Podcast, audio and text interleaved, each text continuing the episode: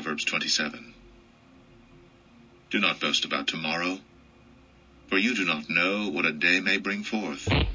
Well, that's not Let entirely true and not your own mouth, because I'm going to and not your own Morrison's lips. tomorrow. I've got to get the shopping. And sand a burden. But provocation by a fool is heavier than both. I do agree with that. Anger is cruel and fury overwhelming. Yeah, But who can stand before jealousy? not me. Agreed. Better is open rebuke than hidden love. Okay. Wounds from a friend can be trusted, Mm, but sure. an enemy multiplies kisses. I don't understand that at all. A quarrelsome wife is like a constant dripping on a rainy day. Fucking tell me about it. Restraining her is like restraining the wind or grasping oil with the Okay. hand. So, I don't have a wife, but if I did, you're saying I can restrain her, but it's hard. Is that a metaphorical restraint you're talking about, rather than physical restraint? So, in a way, I could lock my wife in the basement, but I shouldn't lay a finger on her.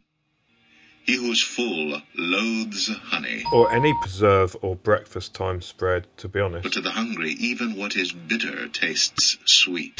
Agreed. Like a bird that strays from its nest is a man who strays from his home. Well, I've got to go Perfume to Morrison's tomorrow, as I say, so joy to the heart, if I could get back to you on the the bird nest leaving one's theorem, that would be good, yeah? springs from his earnest counsel.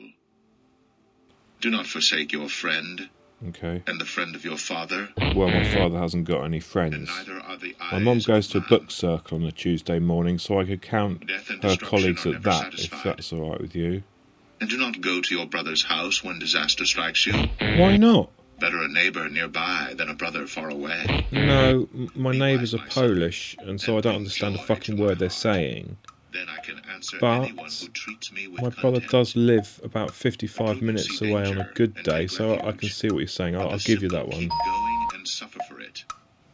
Take the garment of one who puts up security for a stranger. Hold Yeah. it in pledge if he does it for a wayward woman. A wayward woman, agreed.